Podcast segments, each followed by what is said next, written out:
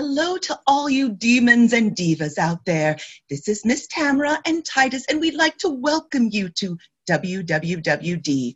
What would witches do? This is our special write in show where we take questions from you, our audience, and get answers from real live witches. And this episode, we've got a special treat for you, all the way from a blasted heath in Scotland. Even thunder, lightning, and rain couldn't keep them from our show. The Weird Sisters from William Shakespeare's Macbeth. Welcome, ladies. Oh, and a gentle man. That seems unusual. I thought typically when we hear weird sisters, we're dealing with women. Could you uh, explain that for us a little? First, thank you for having us. And when we say guys to a group, that is usually gender neutral. Why cannot sisters be the same? I have no problem associating with sisters. Fantastic! That explains the beards you all have too. Um, well, we've got an eager audience out there who have some confounding questions that they'd love some witchy input on. So without further ado, let's get started. Our first question comes from Bethany42 from Rockport, Maryland, and she writes Hi, Sisters 3. I have a four year old daughter, and she is dying to dress like a witch this Halloween. The whole stereotypical shebang pointy hat, black dress, broomstick, warts. Is this considered offensive? Should I steer her towards another costume choice? Well, Bethany 42 of Rockport, Maryland, I think it is admirable that your daughter, at the tender age of four, is already prepared to embrace the magical arts. Witchcraft takes on all shapes and forms, so no depiction of a witch is truly inaccurate, no matter how, perhaps, overdone.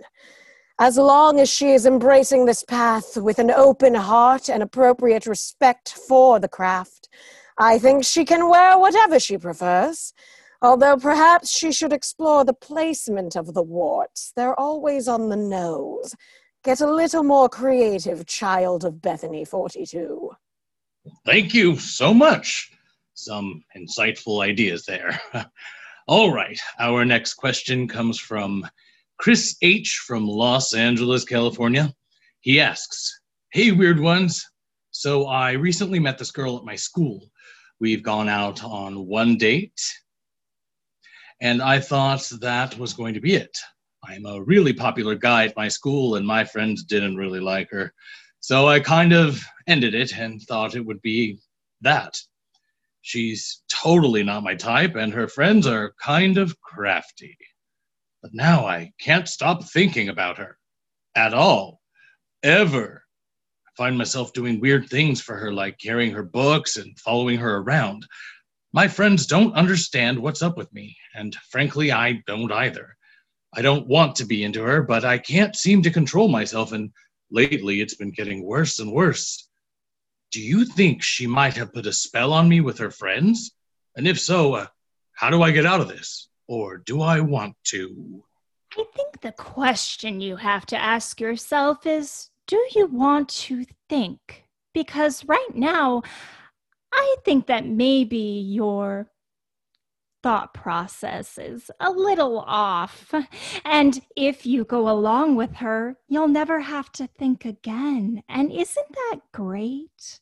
However, if you do want to break this spell, you should think about what type of animal you want to be for the rest of your life.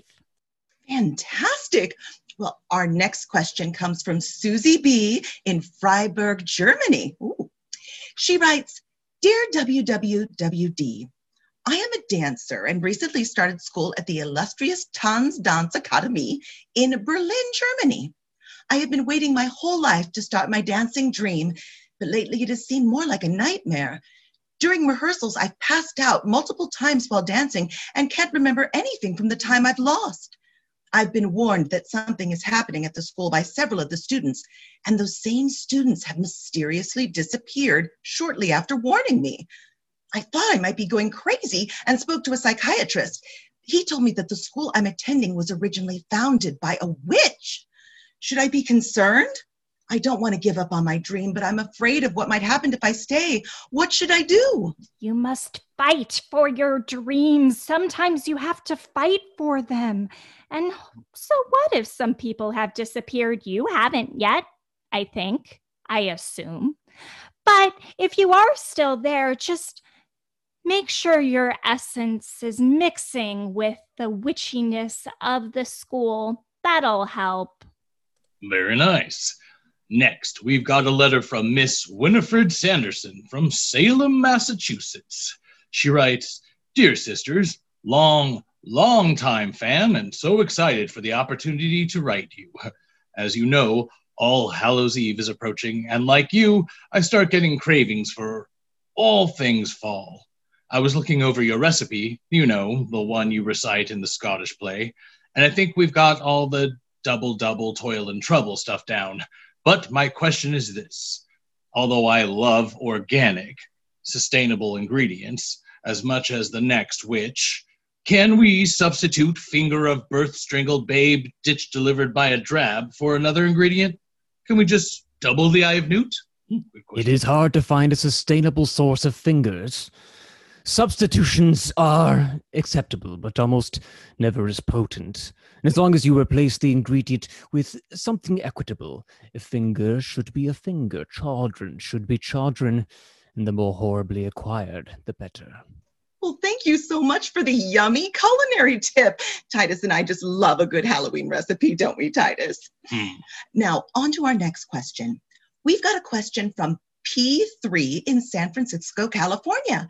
They write Dear Weird Sisters, we, like you, come from a long line of sister witches who work in threes the Sanderson sisters, the witches of Eastwick, the kindly ones, Destiny's Child.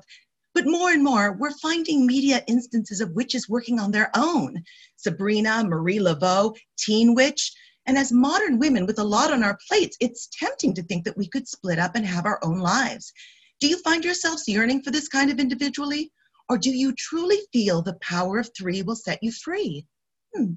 Clearly, you know the power of three, as it's in the name you used to introduce yourself to us. And it's only natural that those new to the craft desire to establish their own skills and powers. However, I do not think that you have to give up your individual interests just because you are a part of a powerful trio coven. For example, I am devoted to my sisters, but they understand that sometimes I need to sneak away to acquire a snack from a sailor's wife. It's only natural, but ultimately, for our greatest magic, we require all three of us. It's true, sister.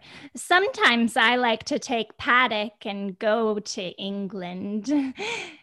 But then I come back because I know that we're needed all together. Don't forget TLC and the Beastie Boys.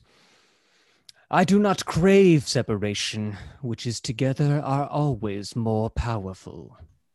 Yeah, Beastie Boys. I always love them. All right, here's another question looking for that modern witch take on things. This one is from W. Rosenberg from Sunnydale, California. She writes Hey, my weird ones. Sorry to kill any buzz you're currently on, but the other day I was watching The Wizard of Oz and I got to thinking Glinda is kind of a role model for lots of people in our community, but when she says only bad witches are ugly, it really rubs me the wrong way. I mean, our standards for ourselves and our bodies are already impossibly high. What can we do to promote the idea that our looks don't necessarily ordain our alliance to good or dark forces? I don't want some insecure preteen witch to all of a sudden think she's got to do a blood sacrifice to the Morrigan because she got a pimple on prom night, you know? I've always appreciated your natural look and the uh, vagueness of your alliance. Uh, how do we pass that kind of self esteem on to the younger witches?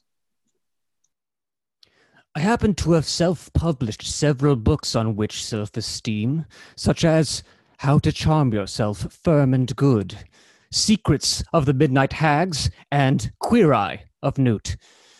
The theme remains the same throughout them all. You do not need outside approval to be your best witch self. Do not give in to patriarchal expectations of witch beauty. Can I just add, last time we came about, we decided to do it on a battleground. Can we not do that again? The body I found was, well, a pain in the neck. Oh, thank you so much. Such a positive message for all our young witches out there. Our next question comes from, let me see, it, it looks like Ben Quo from Lochaber, Scotland. He writes, Dear Fantastic Ones, I don't know if you remember me, but recently a friend of mine and I ran into you on a heath. We were returning to our camp after a battle, and you called my friend by name and told him that he would be Thane of Glamis, Cawdor, and eventually would be King of Scotland. Well, soon after, he became Thane of both areas, so the first part of your prediction came true. Now, here is the weird part. The last part of your prediction is that he would become king. Well, our old King Duncan was just recently murdered. Oh, and there is talk of putting my friend on the throne. He, in response, has been acting really strangely, and I'm starting to suspect something untoward is going on. When you said that he would be king, did you mean that he would naturally ascend to the throne or that he would help himself to it? Firstly, Banquo, we know all, remember all, and you should really work on your pseudonym game. Next, you're just wondering if something untoward is going on? Just now? What did you think would happen to make Macbeth king naturally? All of his heirs and cousins and nephews and whatnot would just happen to die off with someone other than Macbeth implicated, and Macbeth would just be standing there? Oh, Banquo, don't be so naive. Those are all very, very good points. Hmm. Oh, our next question comes from Anguished and Aberdeen. He writes Dear Weird Sisters, my father recently wrote into your show from Lochaber asking about some predictions you previously made when you ran into him and his friend. Oh. I'm just writing to let you know that you no longer have to answer that letter as my father was recently killed in a strange ambush. Oh, no. I thank you for your time and consideration. Oh. Oh, well, unfortunate. Yes. Ooh. Oh, that, that that is very very sad. Very sad. Very sad. Well, our best wishes for you in this difficult time, anguished. Well, uh, would you like to add anything, sisters?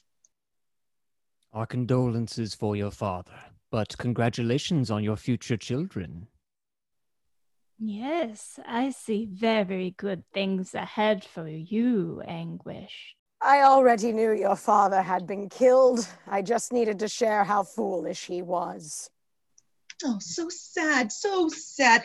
Our very best wishes to you, Anguished. All right, well, let's hope this, this one is a little more uplifting. Uh, this letter is from Frustrated Wife in Fife, and she writes Dear sisters, my husband recently left home. No word, no note, nothing. Of late, he has disobeyed several orders from our new king, the most recent being his refusal to show up at the coronation. Soon after that refusal, he just up and left me and all his children. I'm convinced he must be a traitor and is fleeing for his life, but why didn't he take us along, or at least say goodbye? I think he must be a coward, but our son says no, that his father is not a traitor or a coward. Do you think he might be right? Should I still have hope? You turn to your son for advice on his father's character, but trust your own judgment, frustrated wife in Fife. Could there be any other possible explanation for your husband's behavior?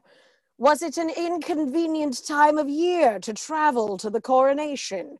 Was traffic predicted?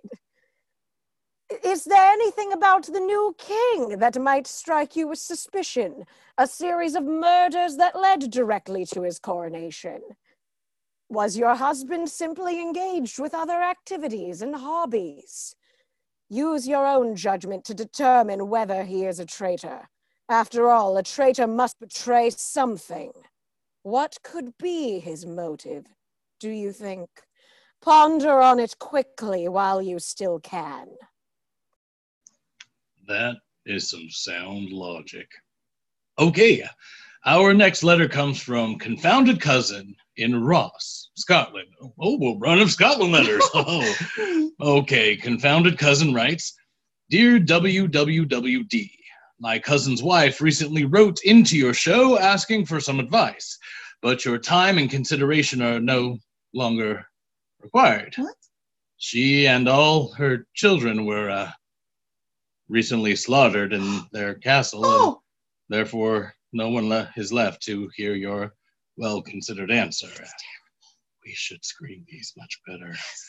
Uh, if you'd like to answer a question, how about uh, how am I supposed to explain to my cousin Macduff that his wife and all his children were killed in one fell swoop? Do, do you have any predictions on how he's going to take that news? Why, why, why didn't you see this one coming? This is capitalized. Uh, in any case, uh, thank you for your time and consideration. On seeing this one coming, we did. Did anyone ask about Macduff's family? They did not. Generally, you want to ask about prophecies before they happen. Try to break it to him slowly. Don't outright say it. Make him guess at it. Then you can explain. I just hope he has a strong stomach. well, these have certainly taken a dark turn recently. All right, let's um, let's see. Uh, here's one from Sleepless in Scotland. She writes, "Yet here's a spot. Out, damn spot. Out, I say. One, two. Why then, 'tis time to do it. Hell is murky. Fie, my lord, fie, a soldier and afeard. What we need fear, who knows it, when none can call our power to account. Yet who would have thought the old man to have so much blood in him? The Thane of Fife had a wife. Where is she now? What will these hands ne'er be clean? No more of that, my lord, no more of that. You mar all with this starting. Here's the smell of blood still. All the perfumes of Arabia will not sweeten this little hand. Oh, oh, oh. Wash your hands. Put on your nightgown. Look not so pale, I tell you yet again. Banquo's buried. He cannot come out on's grave. To bed, to bed. There's knocking at the gate. Come, come, come, come, give me your hand. What's done cannot be undone. To bed, to bed, to bed. I don't know what this means. Does, Clues does none. anybody know what this means? There doesn't even seem to be a question in there. Anyone? Wouldn't worry too much about it. I think that she will come to a decision in her own time. However, I wouldn't call a doctor.